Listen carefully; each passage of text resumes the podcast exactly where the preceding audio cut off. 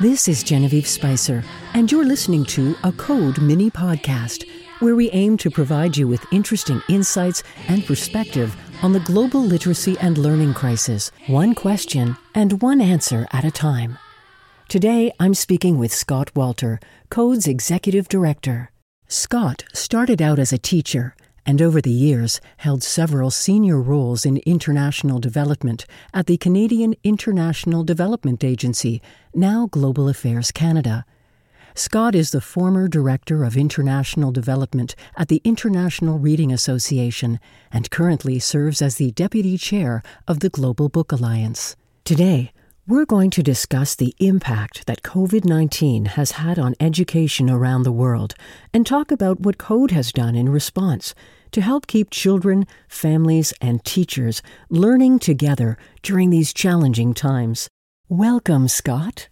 Thanks, Phoebe. Scott, would you mind walking us through what a child would be experiencing when receiving his or her education through Code's special distance learning by radio? What are they hearing? What technology are they using? Part of the attraction of radio uh, for distance learning is because so many households have radios, uh, whereas they don't necessarily have access to the internet, they don't have computers, they don't have smartphones, but they do have radios.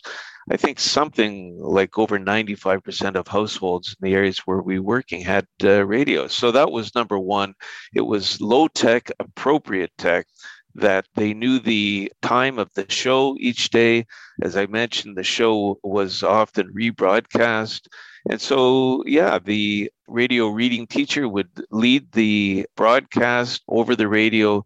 Uh, kids and their families would follow along with the home learning kits that had been supplied.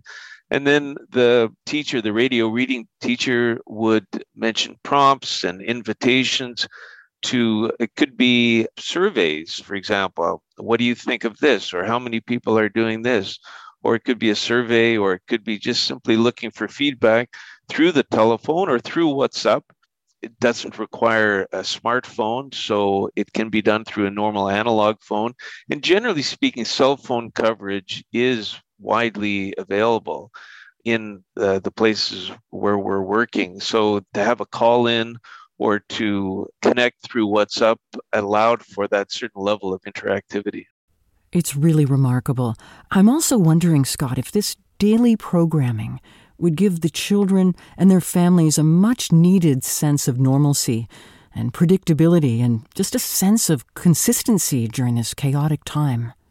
I think that's a very good point.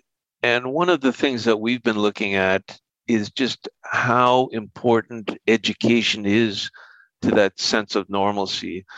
Any kind of crisis that is happening, whether it's a crisis through something like the pandemic or whether it's a crisis through violence or civil unrest, of course, the main number one priority that parents are worried about is the safety, the health of their children and of their family.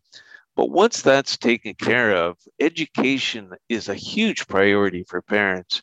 And that is because it gives some sense of normalcy, some that sense of stability, that sense of return to what everyone is striving for.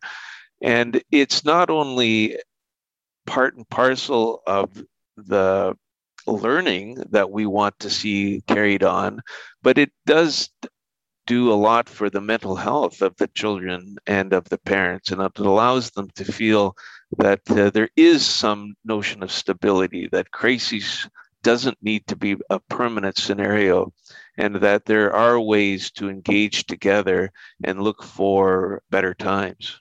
Thank you, Scott. We encourage you to be on the lookout for more Code mini podcasts. And if you're interested to learn more about Code's efforts to promote every child's right to read, please visit www.code.ngo.